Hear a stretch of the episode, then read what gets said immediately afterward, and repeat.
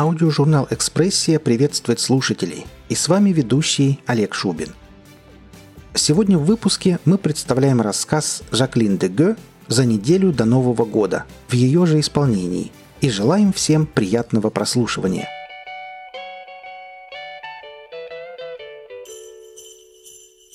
Перемены в жизни – это хорошо. А перемены к лучшему еще лучше. Хотя один зимовик из нашего отдела – в прошлом специалист по обледенению железных дорог, однажды сказал, когда машинист начинает искать новые пути, состав сходит с рельсов. Его потом повысили, поставили контролировать горводоканал. В трех кварталах сразу трубы теперь замораживает. Мне тоже несколько раз предлагали перевод, но я всегда отказывался. Во-первых, не лежит душа к заморозке, ну не люблю это занятие.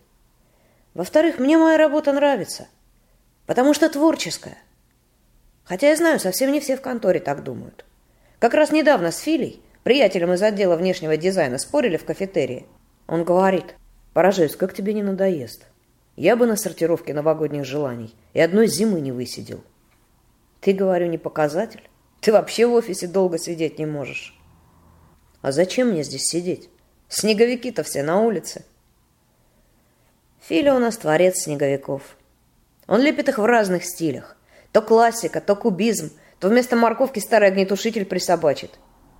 И каждый раз гордится своим творением так, словно Венеру Милосскую изваял. Хотя, если подумать, его шедевры тоже в основном все безрукие, так что почему бы и нет. Я попробовал объяснить свою точку зрения. Все мы зимовики разные, и вкусы у нас отличаются. Тебе нравится лепить, ну и на здоровье. А мне нравится сортировать желания. Это интересно, узнавать, о чем мечтают люди. Понимаешь? Он только плечами пожал. Я понимаю одно. С такими мизерными амбициями ты всю жизнь на втором уровне просидишь. Про второй уровень он, к сожалению, правильно сказал. Работа у меня хоть и творческая, но не престижная. Ниже сортировщиков только отделы упаковки и доставки. Смешно. Люди думают, что Дед Мороз в нашей конторе главный. А на самом деле у тех, кто развозит подарки, только униформа красивая, а статус самый незавидный. На верхнем этаже в нашей конторе работают вовсе не морозы и не санты, а экономисты и финансисты. Вот у них действительно масштабы. То инфляцию в еврозоне замораживают, то проекты НАСА, то банковские счета. Я пару раз поднимался к ним на топ-уровень. Не по делу, нет, какие у меня там могут быть дела. Просто посмотреть. Красиво. Все блестит серебром, сверкает инием. Под потолком полярное сияние переливается.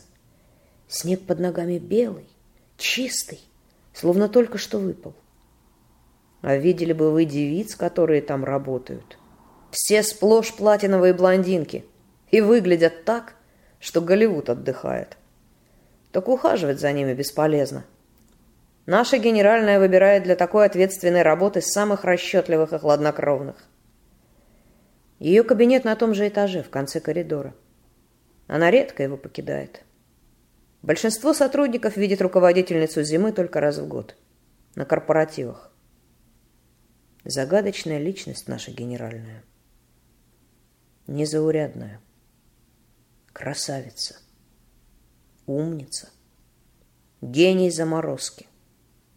Вот только не улыбается совсем и всегда одна. Снежная королева.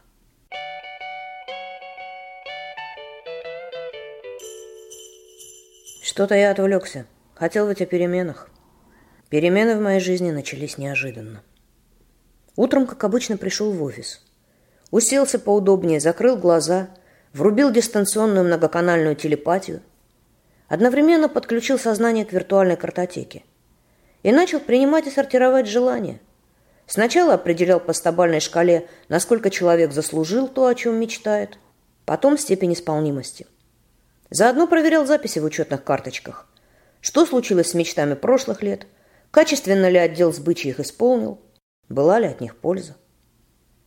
Принято считать, что большинство желаний – адресованных нашей конторе, идут от тех, кому еще не исполнилось десяти лет. Это не так. Очень многие взрослые тоже ждут новогодних чудес. Только их желания набирают проходной балл гораздо реже.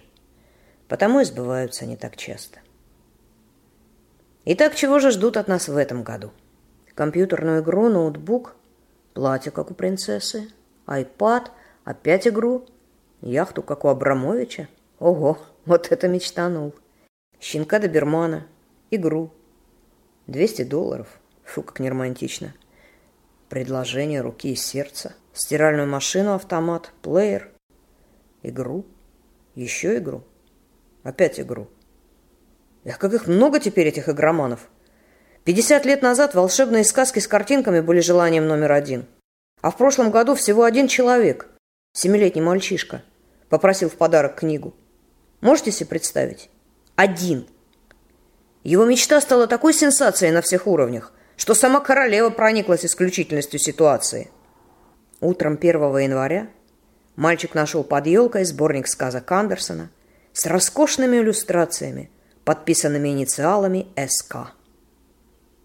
Вот, кстати, интересно, какое желание он загадал в этом году? Я переключил мысли на нужный канал, настроился. Что? В полном шоке я прослушал желание еще раз. Вдруг ошибся. Нет, все правильно. Протестировал на заслуженность. Бал более чем проходной. Значит, надо определять исполнимость? Да. Забрав заявку, я поехал на пятый уровень. В отдел, где мечты становились явью.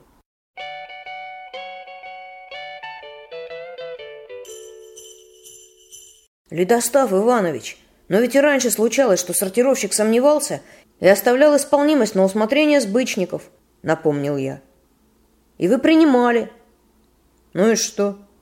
Тогда принимали. А сейчас, сам понимаешь, особый случай. С этим...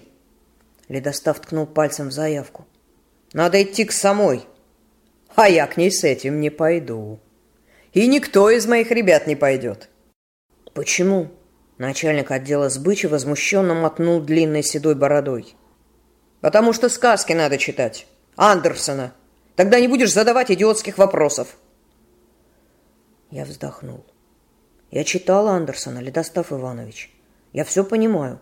Ну и вы поймите, раз желание заслужено, я не имею права его отклонить. Просто обязан дать заявке ход. Это моя работа. Ледостав довольно кивнул. Правильно. Твоя. Вот ты и действуй. Проси аудиенции и определяй степень исполнимости сам. Без нас. А сейчас, извини, больше обсуждать твою проблему не могу. Новый год на носу, дел по горло. И он широким жестом указал на дверь. «Чтоб твоя борода по весне вся на капеле зашла», — подумал я, выходя из отдела.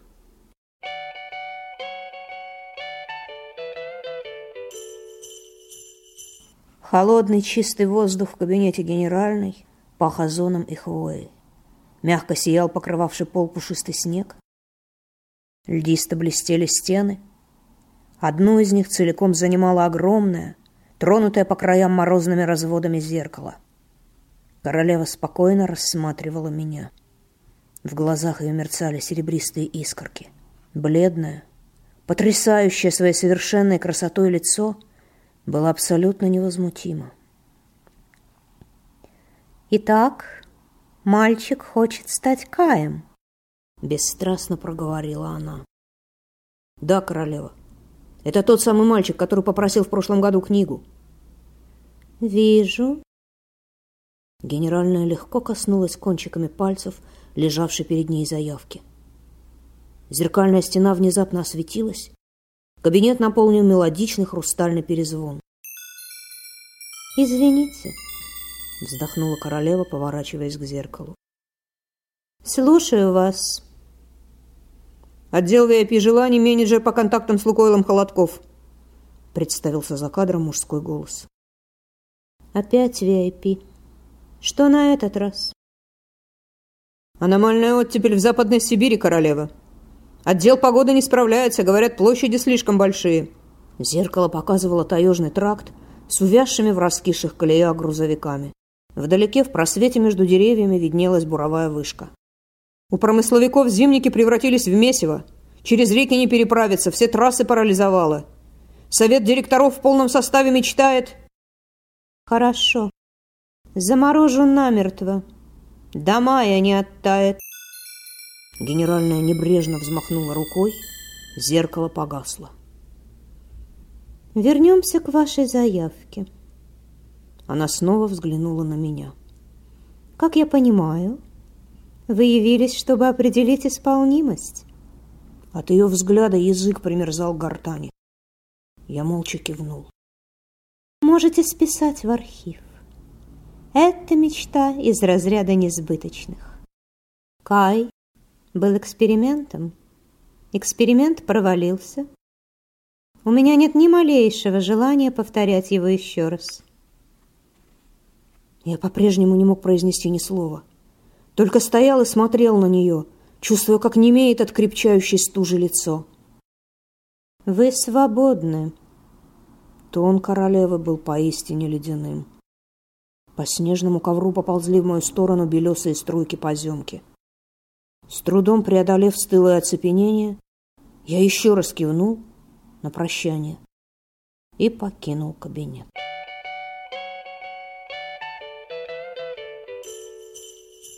Работа было море. Канун праздников – самое сумасшедшее время года. Я еле успевал сортировать поступающие со всех сторон мысленные просьбы.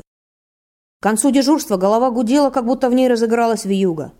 Еле дождался сменщика и хотел уже лететь домой. Однако мешала мысль об этой злосчастной заявке. Я ведь так и не отправил ее в архив. Почему, сам не мог понять. Наверное, от смутного чувства, что это как-то неправильно. Все-таки пацан весь год по-честному вполне прилично себя вел.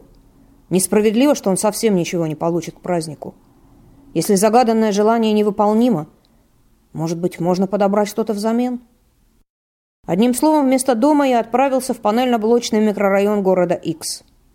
Девятиэтажка, где жил несостоявшийся Кай, в миру Дима Кондратьев, стояла на самой окраине. Розовые от заката окна смотрели на засыпанный снегом огромный пустырь, в небе надсадно каркали вороны. Я сосредоточился на мальчике.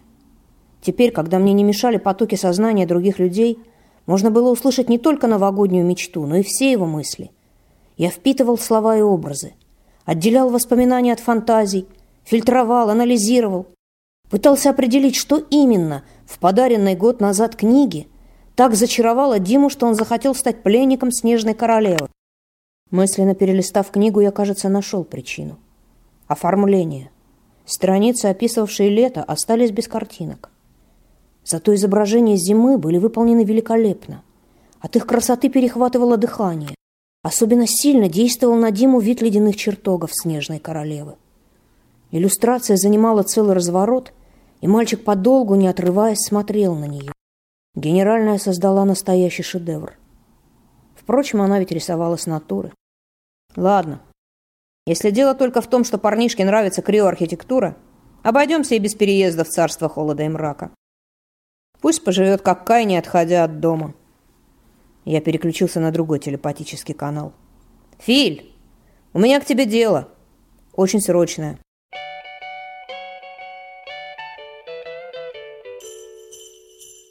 «Старик, ты меня знаешь, я друзьям всегда помогаю. Тем более это детская мечта, канун Нового года, всякое такое. Ну и ты меня пойми. Тут же работы до утра. А у меня на сегодня свидание назначено. Мой приятель расплылся в довольной улыбке. Перспективное. Перспективные свидания у Фили случались с завидной частотой. В его донжуанском списке числилась даже одна из примороженных карьеристок с верхнего этажа. Я вздохнул. Ладно, что ж поделаешь. Желаю успехов в личной жизни и так далее. Пусть у вас все получится. Спасибо, жизнерадостно кивнул Филя. А что так кисло-то? Мы с твоим проектом сейчас разберемся. Поставлю софт, введу исходные. И вот увидишь, у тебя тоже все получится. Давай с ноутбук. Вскоре я уже был счастливым обладателем программы «Ледяной дом».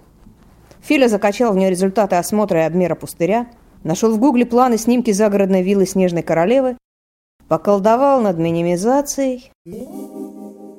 Все. Он сунул мне раскрытый сноубук, хлопнул по плечу. Надеюсь, дальше и без меня справишься. Осталось только запустить и контролировать процесс. А мне пора. Удачи!» «Спасибо!» С чувством поблагодарил я, направляя луч проектора на залитые лунным светом сугробы. «Тебе тоже!»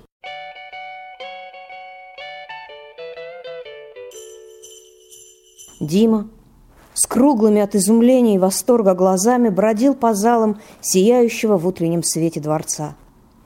Пацан явно выскочил из дома в страшной спешке. Шапка на бекрень, варежки забыл, под расстегнутой курткой пижама с винни-пухами. Он был настолько поглощен сбывшимся ледяным чудом, что, похоже, не чувствовал холода. Что ж, вот и все. Я выполнил желание. Пусть теперь играет со своей новой игрушкой. Программа оказалась просто супер. Воспроизвела и декор, и мебель, и спецэффекты. А книгу я пока забрал. Хоть мне и не приходилось слышать раньше о картинках, сходных по воздействию с осколками волшебных зеркал, однако ее влияние на Диму мне не понравилось. Конечно, я уверен, генеральная хотела как лучше, однако, похоже, не рассчитала силу магии. Особенно настораживало то, что мальчик до сих пор оставался единственным человеком, способным видеть дворец. Я при установке добавил в программу опцию «Видимость по выбору владельца», то всякие отморозки не беспокоили. Однако не ожидал, что Диме вообще не захочется делиться радостью ни с кем из близких. Ни с друзьями, ни с родителями, ни с младшей сестрой. Думал, сразу побежит и позовет кого-нибудь из них. Нет, не позвал. Наоборот, добравшись до тронного зала, уселся на королевское место и подумал, как здорово, что никто не мешает – и хорошо бы всегда сидеть вот так, одному.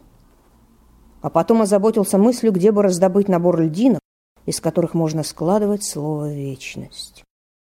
М да. Думаю, этой книге не повредит пара теплых иллюстраций для равновесия. Отнесу-ка я ее для корректировки специалистам из м, смежного ведомства.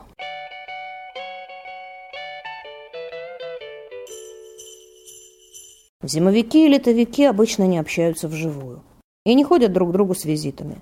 Хотя наши техотделы сотрудничают довольно тесно, а мы, сортировщики, порой перебрасываем друг другу заявки.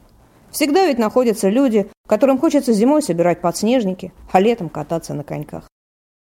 Сегодня я решил сделать исключение из правил и заскочить на обеденном перерыве к ним в контору.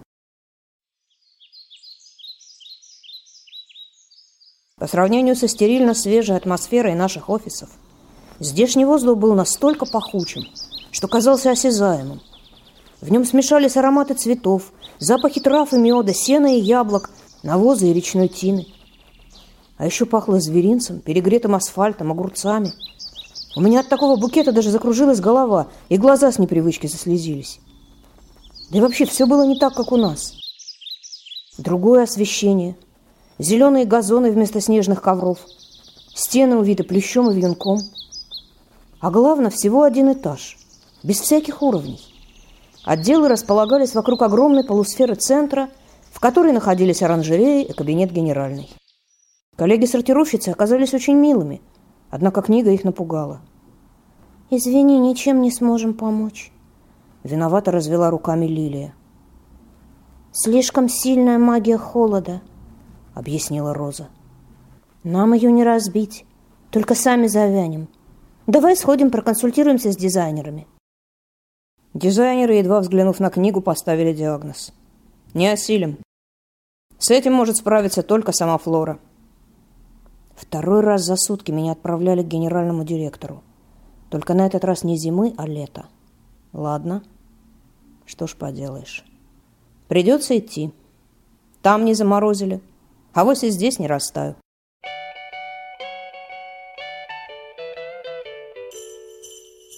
Офис Флоры представлял из себя большую круглую лужайку.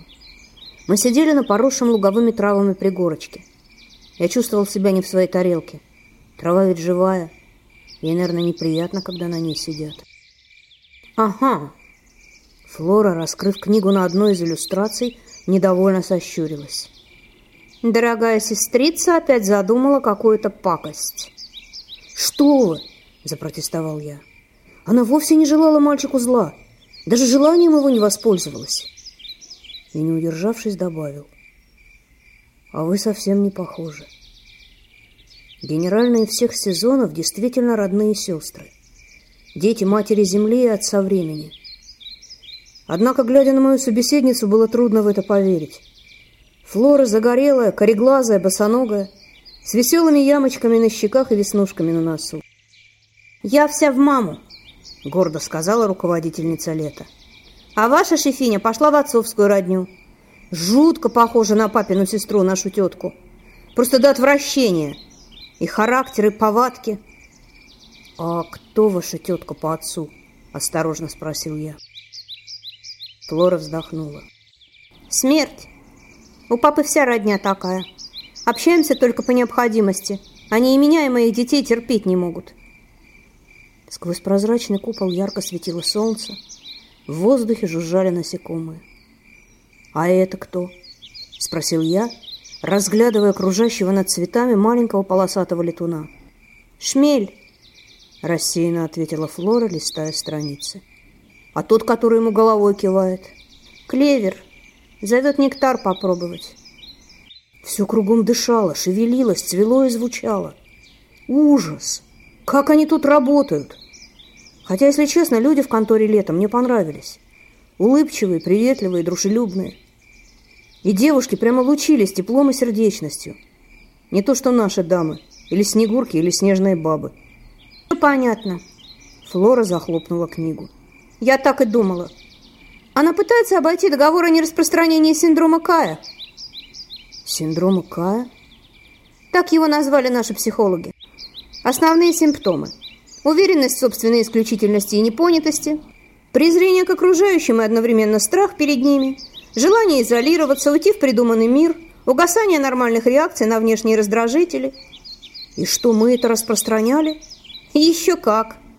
Как я предполагаю, это был спецпроект, разработанный в вашей лаборатории на цокольном этаже. Цокольный этаж был закрытой зоной. На подступах к нему бушевали метели. На особо упорных обрушивались снежные лавины. Что там происходит, чем занимаются, наверняка не знал никто. Зато слухи ходили самые фантастические. Даже секции холодного оружия и холодной войны были не так засекречены, как упрятанная в подвальный бункер лаборатория научных исследований. Несколько зим назад Ваша контора запустила в сеть игру «Снежный принц», — объяснила Флора. Человек начинал играть, и довольно быстро у него развивался синдром. Геймеры постоянно пребывали в эйфории от собственной крутизны, полностью выпадали из реальной жизни, переставали замечать, что происходит вокруг, общаться с близкими, чувствовать холод и голод. Мы в ответ разработали вирус Герда, разрушавший механизм формирования синдрома. Возник конфликт, никто не хотел уступать, Естественно, это сразу отразилось на погоде.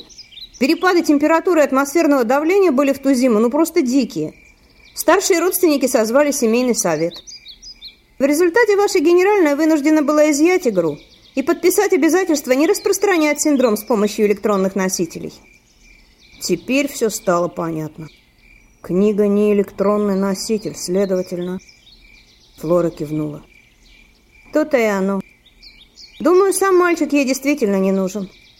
Просто решила воспользоваться его желанием и протестировать новое ноу-хау. Терпеть не могу, когда она начинает баловаться подобными экспериментами. У нее, видишь ли, всегда чисто академический интерес, а я каждый раз боюсь, что она доиграется до еще одного великого оледенения. Мне стало совсем некомфортно. Я хотел всего лишь помочь Диме, а получается влез в старый конфликт нашей конторы со смежниками, выдал секреты генеральной, еще неизвестно, что теперь из всего этого выйдет. Впрочем, изменить уже ничего нельзя. Я решил пока не думать о последствиях моего визита к Флоре и вернулся к его цели. С мальчиком-то что делать?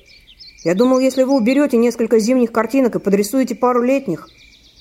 Генеральное лето отрицательно качнула головой. Нет, это улика, и я ее не отдам. Она прищелкнула пальцами, Книга исчезла. У меня тоскливо заныло в груди. Вот же вляпался, а! Зачем я только сюда пришел? Сжег бы подарок и дело с концом. А парнишка и сам исцелился бы со временем. Тут я вспомнил, как надменно он сидел на ледяном троне в этих своих винни-пухах и засомневался. А вдруг не исцелился бы? Вдруг таким бы и остался? Но ведь подобное лечат подобным – Попробовал я переубедить Флору. Раз синдром развился от книги, то и лечить надо книгой. Согласно кивнула она. Только почему непременно той же самой? Флора взмахнула рукой, выхватила из воздуха два ярких разноцветных томика. «Мои доставщики в декабре на лету замерзают. Отправьте, пожалуйста, через ваших. Мальчику маленького принца. Пусть вспомнит, что значит любить и заботиться. А мумитролля моей дорогой сестрицы. Ей полезно узнать, что ее стиль руководства не единственно возможный. Существуют и другие типы лидеров».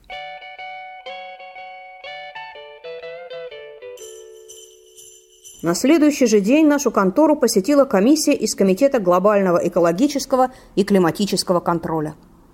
Проверяющие сразу потребовали от королевы провести их в цоколь.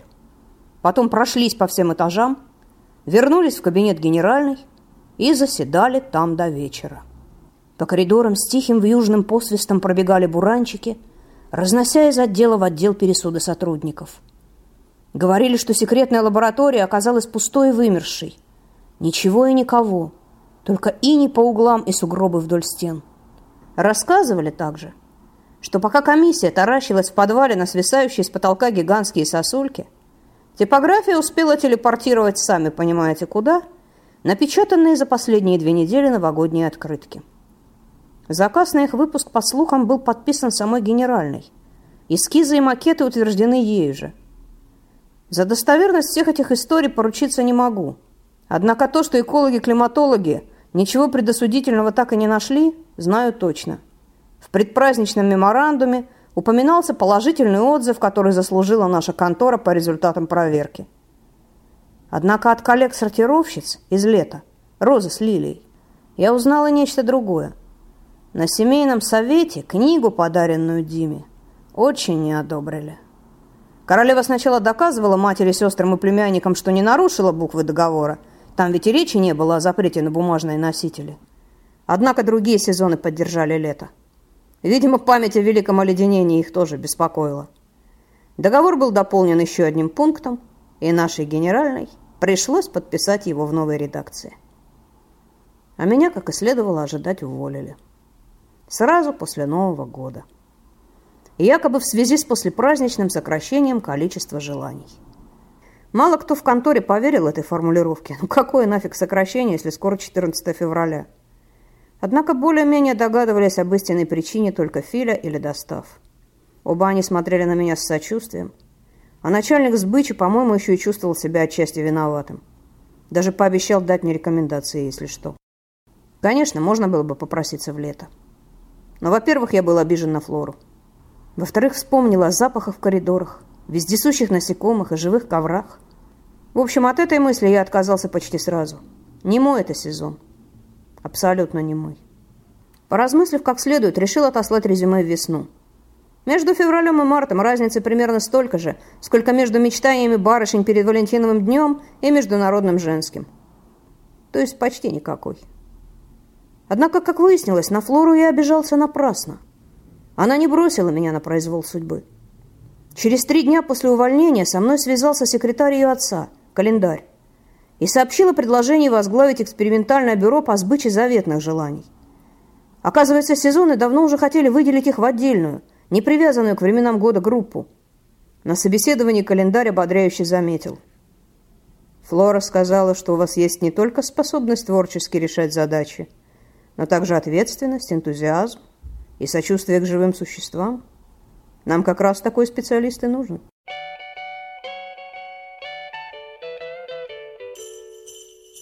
Когда я освоился с переменами в жизни, решил проверить, как там Дима. Не то чтобы я сомневался в летних методах лечения синдрома, но все-таки лучше убедиться своими глазами. На пустыре шумело масленичное гуляние. Причем сразу было понятно, что все собравшиеся отлично видят дворец. Дети бесились, швырялись снежками – катались с построенных вокруг дворца горок, носились на коньках по анфиладам роскошных ледяных покоев, с хохотом гонялись за перепуганными спецэффектами. Несколько взрослых пар в карнавальных костюмах устроили в бальной зале танцы. Снеговички-уборщики шныряли по углам, поспешно заметая рассыпанные конфетти, обрывки елочных гирлянд, фантики от конфет и мандариновые шкурки. Снаружи на расставленных в ряд плитках и мангалах родители на скорую руку жарили себе и чадом шашлыки – пекли блины. Тут же стояла батарея термосов. От девятиэтажки спешила чья-то бабушка с противнем пирожков. В тронном зале Дима с друзьями увлеченно расписывали гуашью прозрачные стены. На троне лежала раскрытая книга, с которой они копировали картинки. Мумитроль. М-да. Похоже, я перепутал адреса на пакетах.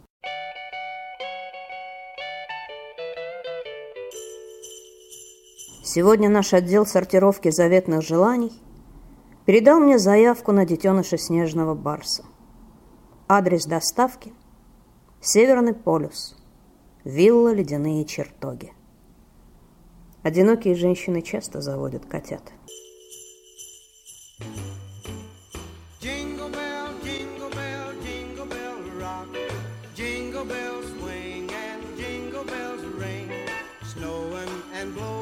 Up bushels of fun. Now the jingle hop has begun.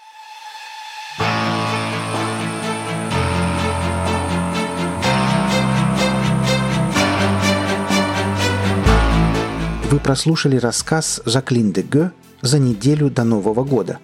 Автору и исполнителю будет приятно услышать мнение о работе. Оставляйте пожелания в комментариях к этому выпуску. Наша команда очень благодарна всем за оказанное внимание. Аудиожурнал «Экспрессия» желает вам прекрасного настроения. Будьте вместе с нами и до встречи в следующем выпуске.